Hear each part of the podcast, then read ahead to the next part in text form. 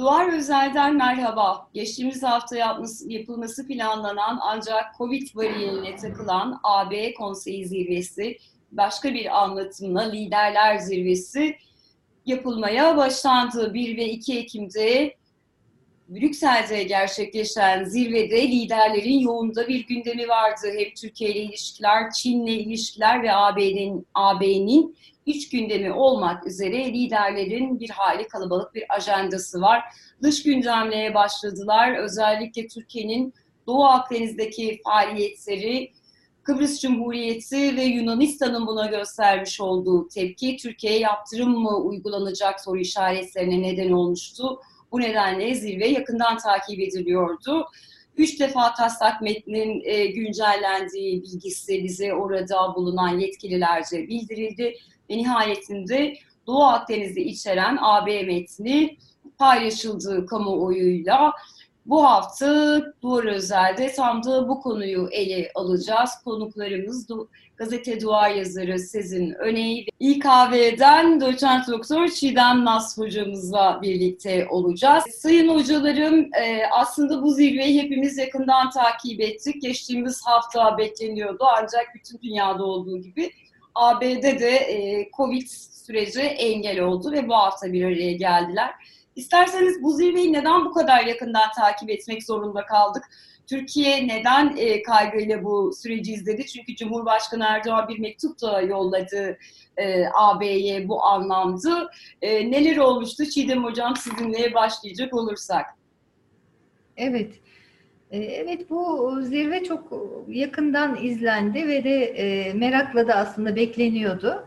Ee, özellikle bu geçen hafta yapılması e, sizin dediğiniz gibi söz konusuydu ve e, orada işte Türkiye'ye karşı acaba yaptırım kararları çıkar mı gibi bir endişe de söz konusuydu. Ancak zirvenin ertelenmesi biraz belki zaman kazanılmasına da yol açtı ve o arada e, Almanya'nın arabuluculuk çabaları oldu. E, Türkiye ve Yunanistan arasında e, istik, istikşafi dediğimiz görüşmelerin tekrar başlaması söz konusu oldu. E, yani biraz e, ortamın yumuşaması ile birlikte hani en azından e, doğrudan e, sert bir yaptırım kararı alınmaması sonucu geldi. Daha da evveliyatına gidecek olursak tabii bu konu bir süredir Avrupa Birliği ile olan ilişkilerde ön plana çıkan konular vardı. Bunlardan bir tanesi özellikle Doğu Akdeniz'deki durum. Burada Türkiye'nin özellikle Kıbrıs açıklarında e, çeşitli e, işte doğal gaz araması çabalarına girmesi, bunun e, özellikle Güney Kıbrıs tarafından bir egemenlik ihlali olarak yorumlanması, ardından işte Libya ile yapılan deniz yetki alanları anlaşması, buna mukabil Yunanistan'ın Mısır'la yaptığı anlaşma, yani burada Doğu Akdeniz'de özellikle ekonomik bölgelerin ve deniz yetki alanlarının sınırlamasında bir çatışma ortaya çıkmıştı. Ve Türkiye'nin de özellikle Mavi Vatan doktrini doğrultusunda son dönemde burada daha aktif bir dış politika izlemeye başladığını görmüştük. Daha sonra yine e, özellikle e, Ege'de de yine bunun yansımalarını gördük. Ege'de de yine e, işte Oruç Reis gibi bazı gemilerimizin faaliyetleri oldu ve Türkiye burada kendi özellikle Ege'deki uluslararası haklarını diyelim ön plana almaya başladı. Bunlar da işte Yunanistan açısından kendi egemenlik alanının bir ihlali olarak görüldü. Bu iki ülke Avrupa Birliği üyesi olduğu için Avrupa Birliği de bunlara e, bir destek e, mesajı verdi ve e, daha çok hani bir ülke e, üye devlet dayanışması gösterdi.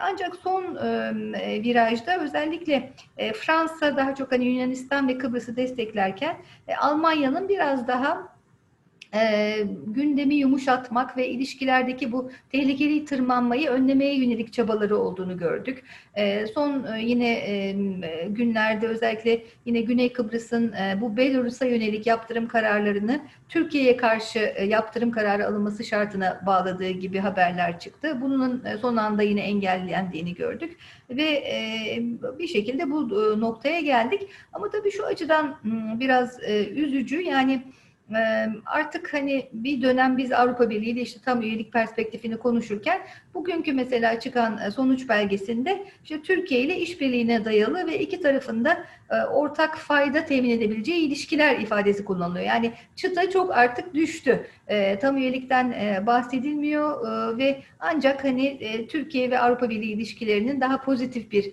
yöne doğru gitmesi, pozitif bir gündem oluşturulmasına yönelik bir şey var. Aynı zamanda da eğer tabii bunun bazı koşullara da bağlanmış olduğunu görüyoruz. Eğer bu koşullar yerine getirilmezse Türkiye'ye karşı e, işte dış politika e, anlamında bazı önlemler alınması, yaptırımlar alınması da söz konusu olabilir gibi bir e, madde de eklenmiş ki burada referans yaptıkları maddeler e, Avrupa Birliği Antlaşması ve Avrupa Birliği'nin işleyişiyle ilgili antlaşmalardaki maddelere baktığımızda bunların hep Avrupa Birliği'nin dış politikasıyla ilgili maddeler olduğunu görüyoruz. Yani yani biraz Türkiye yani zaten bir süredir böyleydi.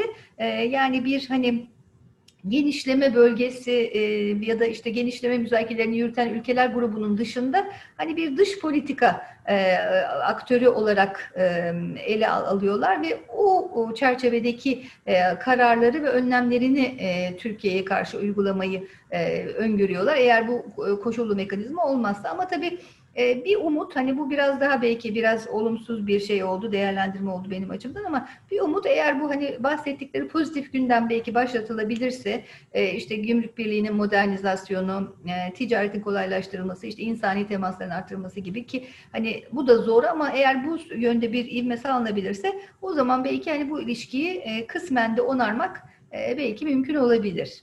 Anladım. Teşekkür ederim hocam. Hem öncesini hem de metnin kendisini bize izah ettiniz. Tabii yeniden Türkiye'nin buna verdiği yanıtı da e, size sormak evet. istiyorum. Hem size hem e, Sezin Hocam'a bu konudaki görüşünüzü de almak istiyorum. E, Sezin Hocam, Çiğdem Hocamız aslında çok önemli unsurların altını çizdi. Özellikle metnin kendisine dönük e, kullanılan dil ve ifadelere yönelik. E, isterseniz sizinle de önce bir e, biz neden siz de Gazete Duvar'da bu konuyla ilgili hem geçtiğimiz hafta hem bu hafta yazılar kaleme aldığınız süreci yakından takip ettiğinizi e, biliyoruz. E, biz neden bu kadar e, öncesini konuşalım? AB yatıp kalkmak zorunda kaldık. Neden ne olduğunu aktarmaya çalıştık bu zirveyi bir kısmımız uykusuz kalarak e, izlemeye gayret ettik ve metni e, incelediyseniz AB metnini nasıl değerlendiriyorsunuz diye sorayım size.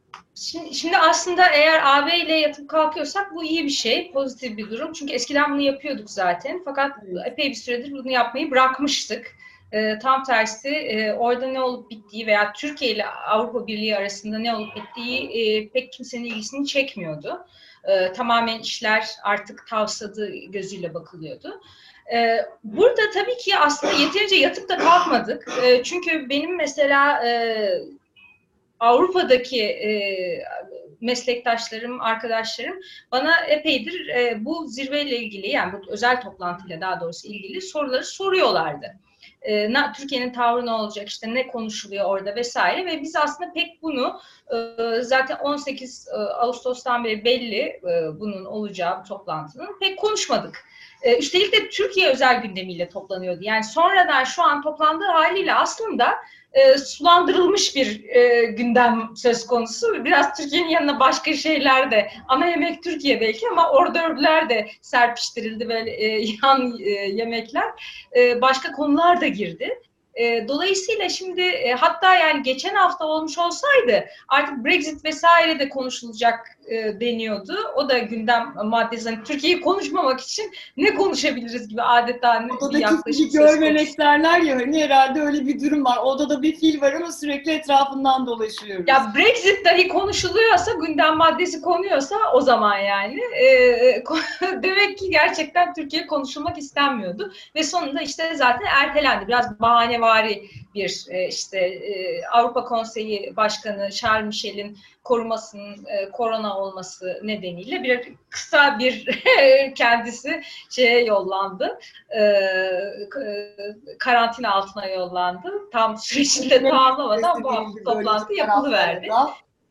Evet, şimdi sonuca baktığımızda aslında 2016'ya geri dönmüş oluyoruz. Yani 2016'da e, varılan mutabakat işte neyse Türkiye ile Avrupa Birliği arasında hayata geçemediği için o zaman işte bu e, mültecilerle ilgili yapılan e, üzerine mülteci krizi üzerine yapılan mutabakat e, hayata tam geçirilemediği için işte o şimdi nasıl hayata geçirilebilir noktasına geliyoruz. Yani aslında koskoca bir dört yılda bir şey daire çizdik ve aynı noktaya geldik gibi bir durum söz konusu. Bir de daha ileri de gidemiyoruz demek ki artık. Yani yapa yapa e, şu an eğer ki bu çerçeve içinde devam edersek Avrupa Birliği ile e, gidebileceğimiz, varabileceğimiz nokta oradaki işte gümrük birliğinin güncellenmesi, işte vize şeyi de ser, e, serbestisi durumu da var. Bu açıdan e, aslında pozitif olarak da bakılabilir. Yani 2016'ya referans verilince o zaman o paketin içindeki her şey e, e, olabilirmiş gibi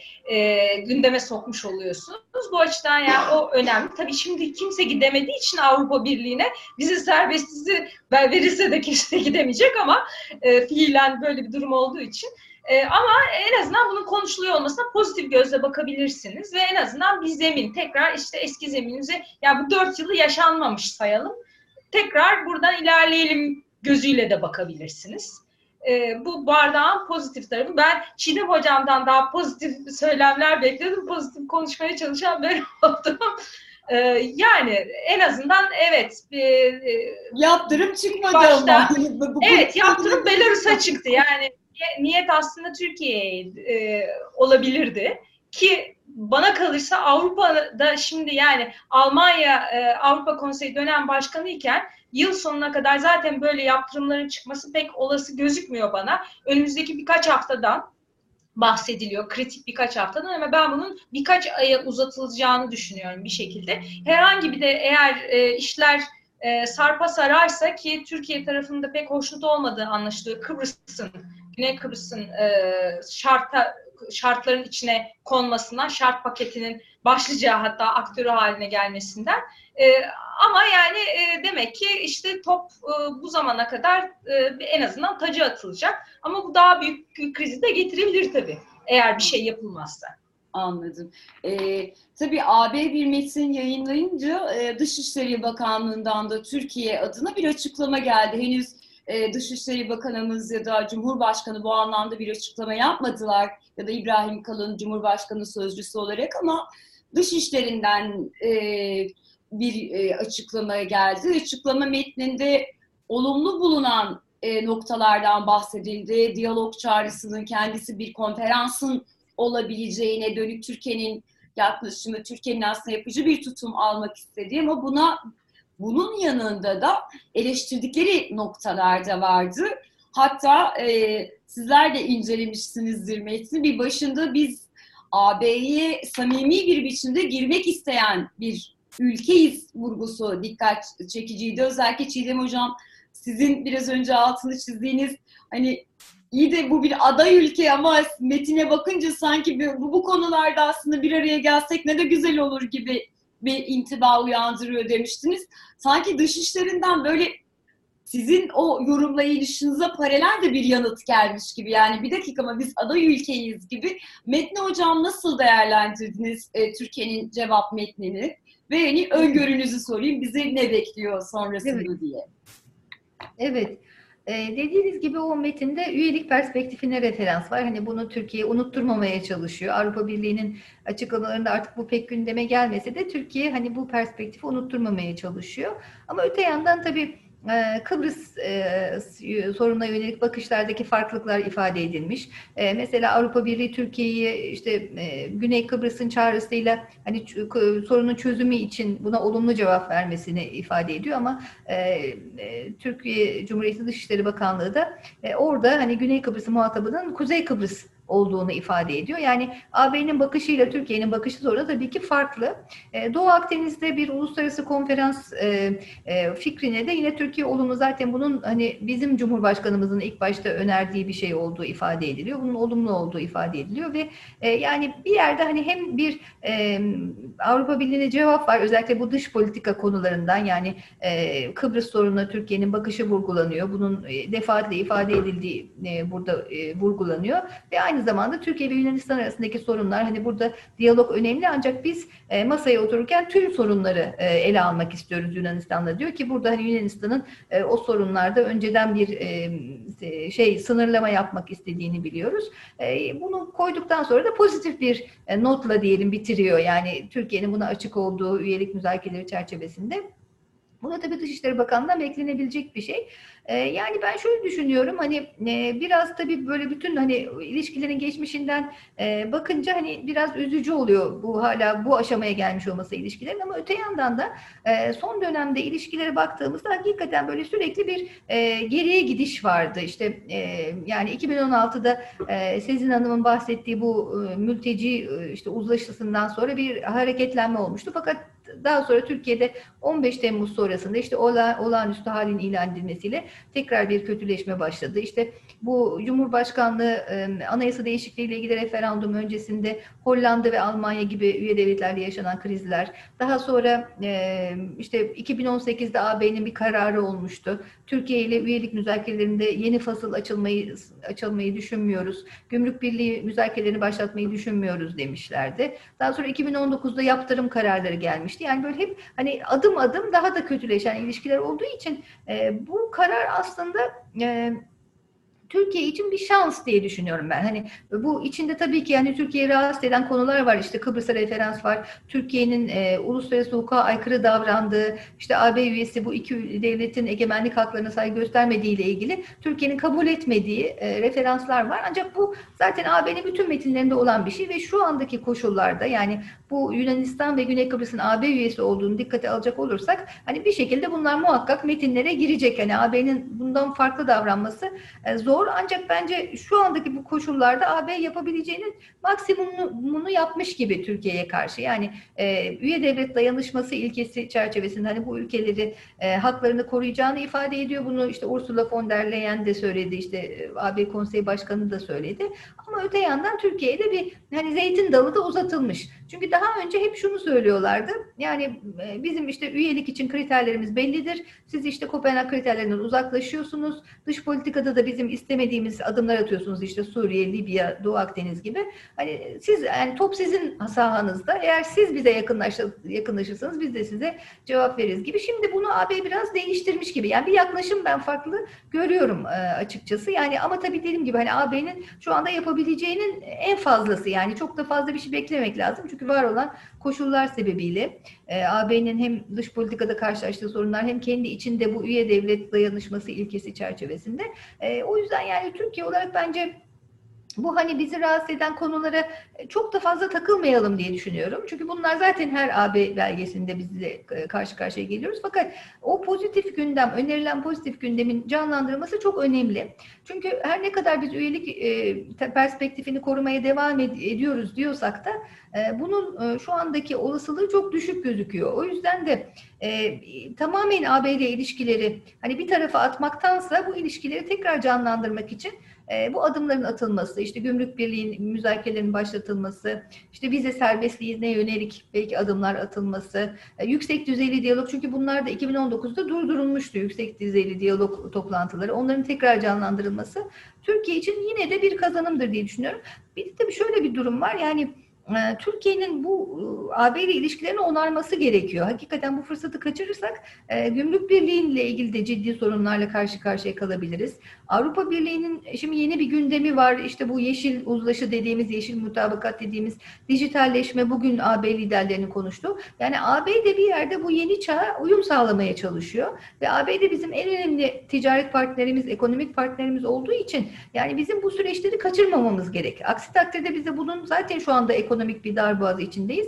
Daha da farklı dönüşleri olabilir. O yüzden hani bu siyasi konularda tabii ki onları hani masada tutmak, onları belki hemen bir çözüm tabii ki olmayacaktır ama diyalog, hani e, bu de-escalation dediğimiz hani e, çatışmanın biraz e, düşürülmesi bunu e, sürdürerek e, aynı zamanda AB sürecin canlandırması fırsatını kaçırmamalıyız. Çünkü bu fırsatı kaçırırsak daha da kötüye gidecek diye e, korkarım. E, Sezin Hanım'ın dediği gibi yeni krizler çıkabilir. Yani şu anda hani durum biraz yatışmış gibi gözükse de bu hiçbir şeyin garantisi değil. E, bir de tabii şu var. Yani Türkiye'nin de tabii e, bununla birlikte yani AB sürecinin canlanması de, demek sadece hani AB bize bazı e, ödüller verecek demek değil. Türkiye'den de bir beklentileri olacak. Özellikle reform süreciyle ilgili, işte demokratikleşmeyle ilgili, hukukla, yargının bağımsızlığıyla ilgili. Yani bunlar aslında hep birbiriyle bağlantılı konular. E, Türkiye'nin de bu adımları atması e, şart diye düşünüyorum. Tabii hani ne kadar içinde bulunduğumuz koşullarda bu yapılabilir e, o ayrı bir soru işareti ama e, bunları yapmazsak da AB ile olan ilişkilerimizdeki bu fırsatı da kaçırmış olacağız ve o zaman e, bu bizim için hem ekonomik bazı e, maliyetleri olacak hem dış politikada e, bu sıkışmışlığımızı daha da arttıracak bir e, sürece girebilir. O yüzden daha uzun vadeli, daha stratejik e, bir vizyona sahip bir yaklaşım sergilemeliyiz diye düşünüyorum. Teşekkür ederim hocam. Hem önemli uyarılarda bulundunuz hem de gelecekte Türkiye'yi ve AB, e, Türkiye-AB arasında neler olabileceğine dair de e, önemli tespitlerde bulundunuz. Sizin hocam sizinle e, devam edersek aynı soru Türkiye'nin e, Dışişleri Bakanlığı'ndan Bakanlığı tarafından yayınlanan metin e, ve sonrasında aslında siz bir noktada altını çizdiniz ama belki genişletmek istersiniz diye düşünüyorum. Bizi ne bekliyor olabilir?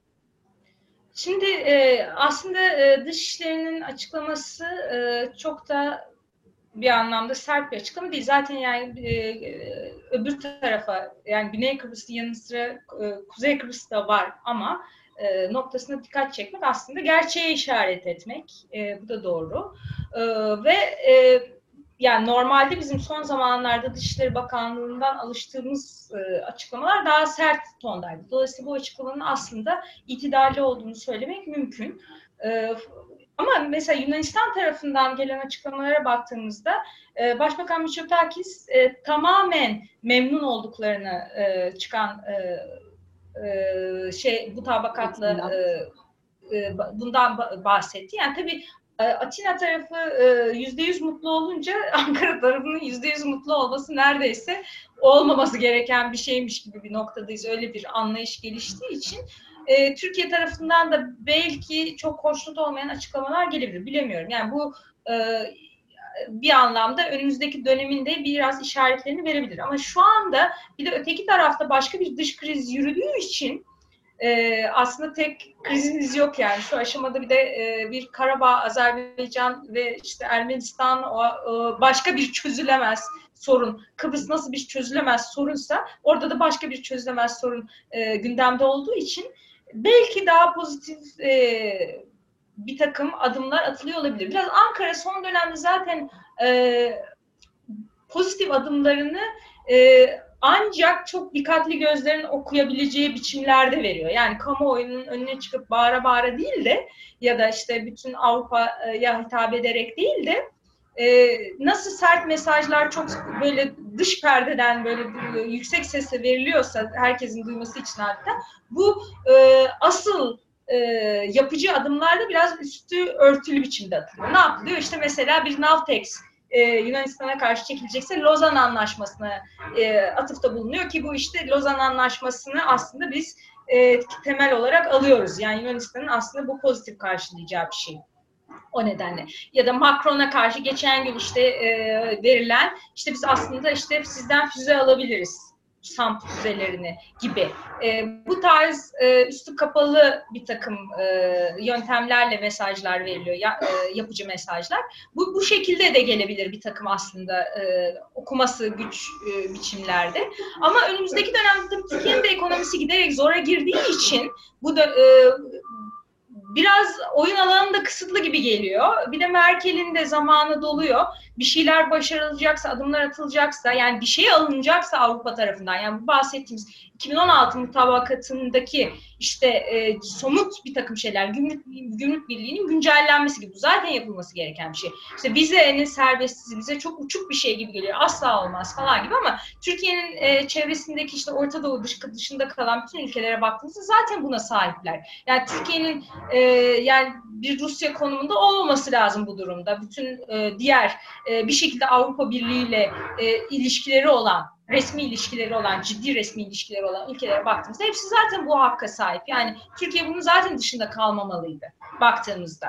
Ve bambaşka yöntemlerle zaten kapıdan çevirebiliyorsunuz, almayabiliyorsunuz, girişini engelleyebiliyorsunuz. Yani eğer birisini istemiyorsanız almıyorsunuz zaten. Bunun yöntemleri de var. Öyle herkes elini kolunu sallayarak gidecek gibi de değil. Euro'nun da bu noktalara geldiği durumda. Dolayısıyla burada işte herhalde aslında bir takım adımlar atılabilir. E, bu da Ankara'nın bir başarısı olur. Yani nasıl do, e, işte Karadeniz'de gaz bulduk vesaire, doğal gaz işte böyle büyük bir e, adımdı. Mesela duyurulacak Avrupa Birliği tarafından bir pozitif bir şey aslında kamuoyunda e, gerçekten de tutunacak bir dal arayan, biraz e, pesimist bir havanın hakim olduğu kamuoyunda, Türkiye kamuoyunda da e, aslında yankı bulur. İnsanlar böyle bir şey arıyorlar çünkü kamuoyu araştırmalarına baktığımızda da ve büyük çoğunluk Avrupa Birliği'ni de hala üyeliğini destekliyor ve büyük çoğunluk gene Avrupa Birliği'ni e, en başta ilişki kurulması gereken ve ittifak kurulması gereken taraf olarak adlandırıyor. Mesela Amerika böyle değil. Geleneksel ittifaklardan Amerika ile bu konu kapanmış vaziyette. Kamuoyunun kafasında, algısında. Ama Avrupa Birliği tam tersi tekrardan yükselişte. Anladım. Yani e, sanıyorum şöyle e, toparlamak mümkün. E, Çiğdem Hocam'ın e, söylediklerinden hareketle Çiğdem Hoca dedi ki AB aslında bir anlamda Türkiye'ye zeytin dalı uzattı. Özellikle 2016'dan bu yana gördüğümüz hep olumsuz haberler, olumsuz gelişmelerden sonra pozitif bir e, niyetle ortaya çıkıldı ve belki de bazı konularda anlaşamadığımız konusunda anlaşıyoruz denildi. Gelin bunları konuşalım dedi. Türkiye'nin bu anlamda bu süreci doğru değerlendirip adım atmasının hem ekonomik açıdan hem yani normal olarak AB'nin Türkiye ekonomisindeki yeri bir yana Türkiye'nin şu özel koşullarında da ne kadar önemli olduğunu hatırlattı. Türkiye'nin fırsatı iyi değerlendirmesi gerekiyor dedi. Ee, Sezin Hocam da e, dedi ki toplum aslında e, hala AB gündemine angaje, bunu takip ediyor ve hala pozitif bir e, yere sahip toplumda. ABD'den farklı bir pozisyonu var AB'nin bu anlamda. E, dışişlerinin metninin, e, tonunun e, yerinde olduğunun, çok sert bir metin olmadığını söyledik. Aslında olumlu adımlar olduğunu ama bunların biraz e, geri planda bırakılmaya özen gösterildiğinin altını çizdiniz. E, umuyoruz e, Türkiye-AB ilişkilerinde daha olumlu bir havanın estiği e, durumları yine sizlerle değerlendirme fırsatı e, buluruz. Gerçekten yayınımıza katıldığınız için çok teşekkür ediyorum her ikinize de. Bu hafta Duvar Özel'de Çiğdem Nas hocamız ve Sezin Öne ile birlikte AB zirvesi çerçevesinde Türkiye-AB ilişkilerinin seyrini de etkileyecek metni tartıştık. Bunun Türkiye'nin bölgesel politikalarına da Türkiye-AB ilişkilerine yansımalarının neler olabileceğini ve AB-Türkiye ilişkilerinin neden önemini koruduğunu hatırlatmaya çalıştık. Bizi izlediğiniz için teşekkür ederiz. Hoşçakalın.